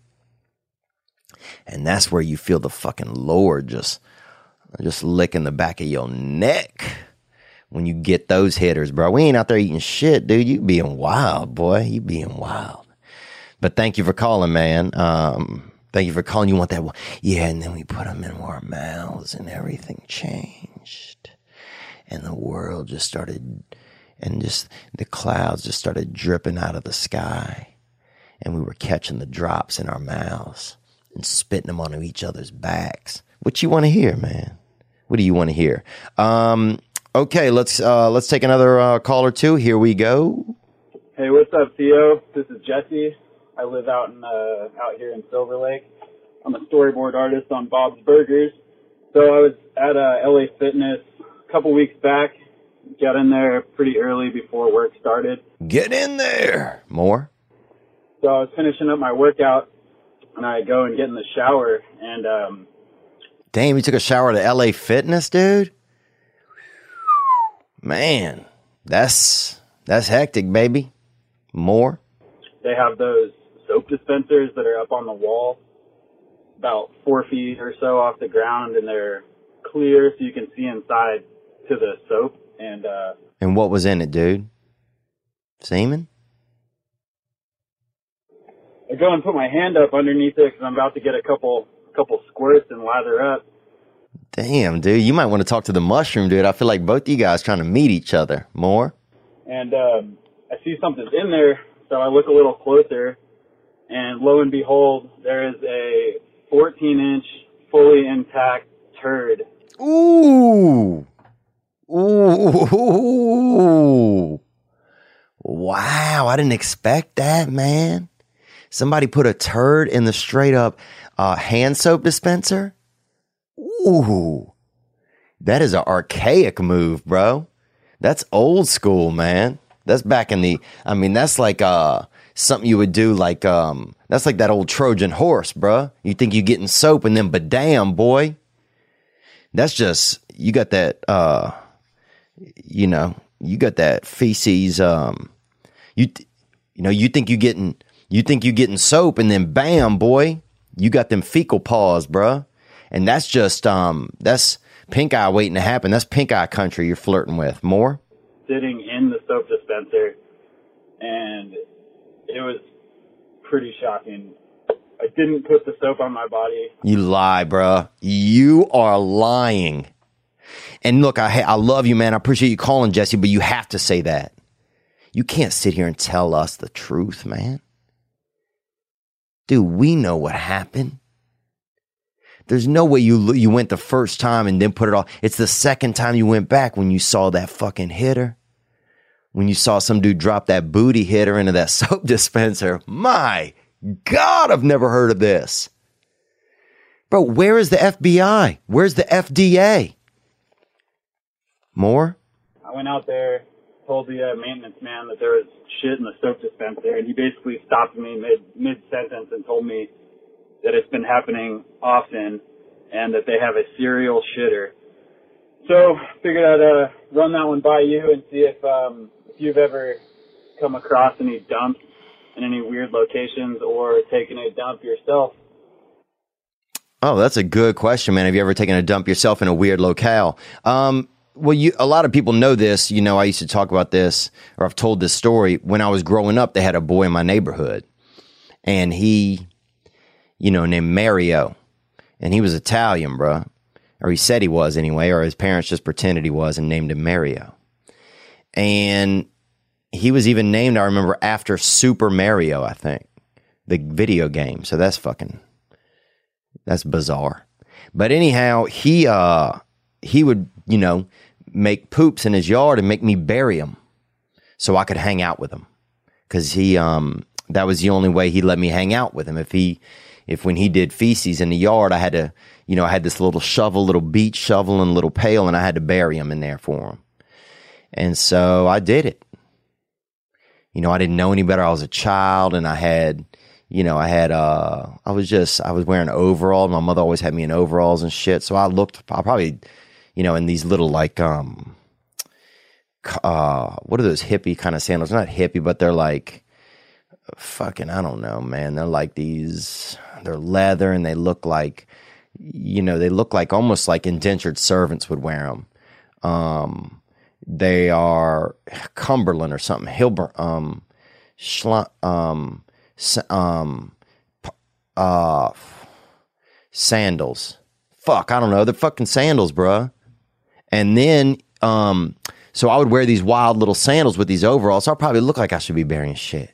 So that if somebody drove by and saw me out there, you know, hiding these fucking little body bats, they weren't thinking that I was a bat. You know, they probably like, oh yeah, you dress like that, you deserve to be fucking burying dukes. And this kid Mario would bury all his shits, around this dude, and so it got repetitive. He was shitting all the time. So I've never had anything like that. I never had anybody poop in a soap dispenser, but I have had people, you know, shit for fun in different places. And, um, and, you know, I was kind of, you know, had a, I guess, a service commitment, you know, at, at that boy's yard. But then years later, he died. He drove a bass boat into an embankment on, you know, allegedly on drugs and, you know, rest in peace. And I actually wrote his parents a letter and told them about that, you know, and told them what had happened back in the day. And, and I miss, you know, uh, and he was a he was a wild boy. He had the wildness in him. You know, sometimes he had something extra going on in him. He was he just had like a special energy. You know, he had a special energy. And uh and and he um and he was into some of the dark arts, I think. And he uh but anyhow, they buried him, I'm guessing, and they didn't let me be a pallbearer. And that kind of pissed me off, you know? And a little bit somewhere in my head I had a resentment. Because I'm like, man, these people fucking put that boy in the ground and they didn't let me do it. Because nobody's put more of that boy in the ground than this boy right here. You know, and God rest his soul, man. But uh, yeah, sorry that that's happening, dude. There's people shitting in soap dispensers, dude. That's what happens, bro. That's what happens when you don't trust the government anymore. You know, that's what happens when they uh, when the Democratic Party railroads their own candidates. That's what happens when a 70 year old man, Bernie Sanders, who gave his whole life to politics, gets fucked out of his own fucking nomination. That's what happens in this world, bruh. Onward. Let's hear more. Theo Von. Noel from Los Angeles. Uh, great job on the Joe Rogan podcast. It, uh, royal wedding was the other, was today. It was this morning, early this morning. It's late. I'm getting out of work. I'm a bartender in Santa Monica. You can come anytime you want. I'm also sober like you, but I bartend because I make money. Thanks for calling in, Noah. Yeah, the royal wedding was this weekend. More? Um, listen, about the royal wedding, it's a big deal. My wife was telling me all about it. You got the black girl. She's half white, half black. You know, she's going to be in the royal family. It's a big deal. She's American. It's all these first times for everything. But I want to say, like, if you really want to be different, and you're Prince Harry who looks like a ginger, marry another ginger. Like, I got a buddy, he's a black guy, he's in all these commercials with a white wife and the mixed kid. The mixed kid, the mixed thing is like, that's in right now. If you really want to be like a trailblazer and you're a red and you're a ginger, marry us another ginger. Keep the gingers going. That's what I'm saying, man. That's true. Keep the gingers going, dude. That's a great point. Yeah, it's like, you want to be wild? Be do something that's uh, out of the norm. That's not being seen. You know, marry somebody of your own uh, of your own style. Even I'm not saying that don't marry, don't interracial marry. I'm not saying any of that. But I'd love to see a big sister and a Japanese boy. Where's that at? You know, I'd love to see a a, a blonde haired, blue eyed gal and a and a thick um and a and, and a and a Rubenesque Korean fella. You know, I'd love to see that mix. But I'd also like to see that ginger on ginger. Would they even allow that? If you saw two gingers kissing at a stoplight, would you call the cops? Yeah, it's like I agree. It's like you know, we want different always changes. What's different always changes. And yeah, now it's like you see so many commercials where the family is also mixed. And I think it's good for advertising because you want everybody to feel, you know, you want everybody to feel, you know, you don't want a kid to watch a Disney World commercial or Disneyland commercial. I've talked about this before and see only white people at Disneyland or only what, you know, certain types of people or only uh, wealthy people at Disneyland or only Asian people at SeaWorld or only, you know, black people at, um, you know, where, you know, I'm trying to think of, or at Essence Fest. You know, you want to see, you want everybody to feel welcome, especially via advertising. But yeah, you want to do something wild, do something, do something really brave. You know what I'm saying? You only got one eye? Marry somebody with only, uh, with two eyes. Or you got two eyes? Marry somebody with fucking three eyes. Or half a dick. You know, do something different. You're not gay? Marry somebody with a dick. That's different. Do some unique stuff. Yeah, because yeah, sometimes the same old stuff is the same old stuff. Make that you got a you got an eight box. Let's get that 64. You know what I'm saying? Somebody got one titty, fucking find somebody that's magenta. Let's make a real wild family. But ginger on ginger, dude, would they even allow it? These are the questions we're asking, man. These are the hard hitters. Oh, what else, man? I feel like, man, I feel like we've done a, a pretty good job this week, man. Um, okay, yep. All right, we we're gonna take one more question here. Here we go. Hey Theo, this is uh, Rob in Georgia, man. What's up, Rob in Georgia? Thank you for calling, man. Beautiful state you have there. I'm just listening to this Nicole Arbour podcast. Is always excited to uh, see a new episode up. Anyway, I'm only 20 minutes in, and I can't help but notice you seem kind of hostile, man? Were you having a, a bad day when you interviewed her? Do you genuinely not like this woman? I just want to get your thoughts on that and wonder why you were, you know, feeling like that. Thanks for calling, Rob. Um, you know, it was interesting having Nicole Arbour. I think that she's a funny lady. I think she's an entertainer. I think, you know, I'm not not going to have somebody on the podcast because, you know, there's this general thing in the air where people don't like them. You know, I mean, I, would I have Satan on? Yeah. Because you know why? I got a question for Satan. You know, you think I'm sitting around with zero questions for Satan? You're wrong. And I'm not comparing Nicole to Satan or anything. Like, look, I think Nicole's attra- uh, uh, attractive. You know, I think that she's funny. I just didn't. The thing was, man, honestly, and, and this took me an extra day or two to think about, and this is the last that I'll talk about this, is that I didn't, I don't know if she's genuine. And that's what I didn't that's that's what made me feel uncomfortable. I don't I don't believe that she is genuine.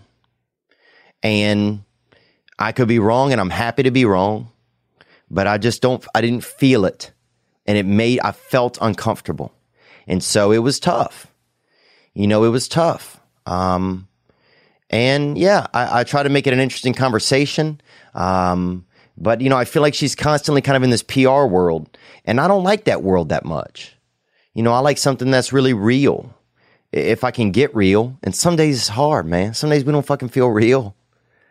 You know, but those times we can if we can if we can be if we you know, those are special times these days. I feel like that. Uh, but yeah, I have that on that, man. Man, so yeah, we've had a lot of great calls. I appreciate that call. We've had a lot of great ones this week. Um, and I just appreciate you guys being just being just being in here with me. You know, and just helping me. You know, I'm just happy to be here and I'm happy that you're here. And uh, yeah, we got some cool dates coming up on the road. You know, I'm gonna try to keep my brain thinking this week. I'm gonna try to not stay in my small cage sometimes. You know, I'm gonna try to maybe think. You know, if I talk to somebody that I don't know if I agree with, or if I, it's only gonna help me, it's only gonna help me.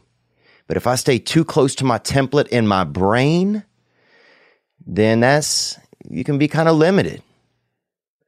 You know, you can be kind of limited You're going to be limited to your yard. You're going to be in your fishbowl. Sometimes you got to fucking hop out and land in, a, in, in another tank. And that's okay because you can always get back into your bowl. You know, but that's one of the things that I took away from being on um on Joe's show, and that's one of uh you know, and I and ev- and you know, and he makes me feel welcome, and and um and you're welcome. You anybody is welcome here. Anybody is welcome here. And if we can't figure out why you're not, man, let's we'll figure it out. You know, we're here to fucking figure shit out. You think I'm gonna fucking live on this ball of dirt in the middle of nowhere and not try and figure some of this shit out? Not anymore. I'm not. Thank you guys for being here with me, man. Okay, we're going to close out here. And this is called, uh, this was sent in um, through uh, theovon.com, where you can send in, you can be a part of the podcast, merchandise, all kinds of stuff. Uh, and this is by Thomas Sciple, and this is called Gentilly Philly. And uh, thank you guys for being here with me, and you guys be good to yourselves. You probably deserve it. Get in there!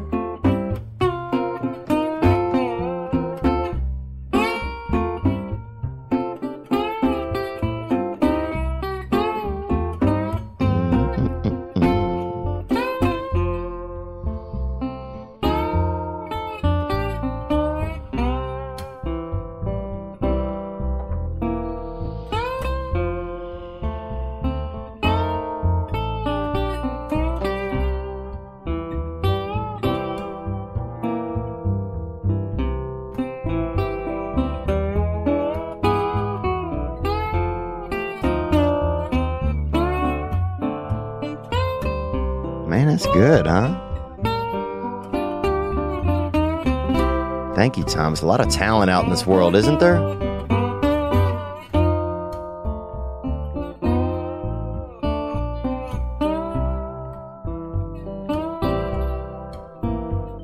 We're going to be okay. You know that, guys, right? We got this.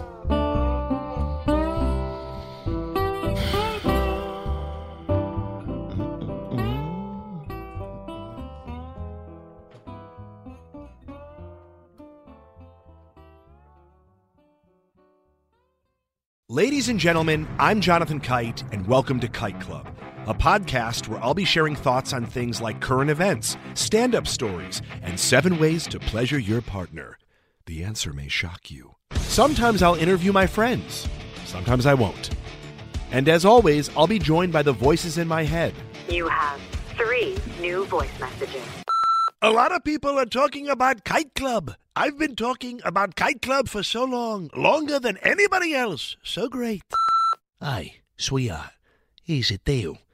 Anyone who doesn't listen to Kite Club is a dodgy bloody wanker. Do you know what I mean? Hi, I'll take a quarter pounder with cheese and a McFlurry. Sorry, sir, but our ice cream machine is broken. Oh, no! I think Tom Hanks just butt dialed me. Anyway, first rule of Kite Club is tell everyone about Kite Club. Second rule of Kite Club is tell everyone about Kite Club. Third rule like and subscribe wherever you listen to podcasts or watch us on YouTube, yeah? And yes, don't worry, my Brad Pitt impression will get better.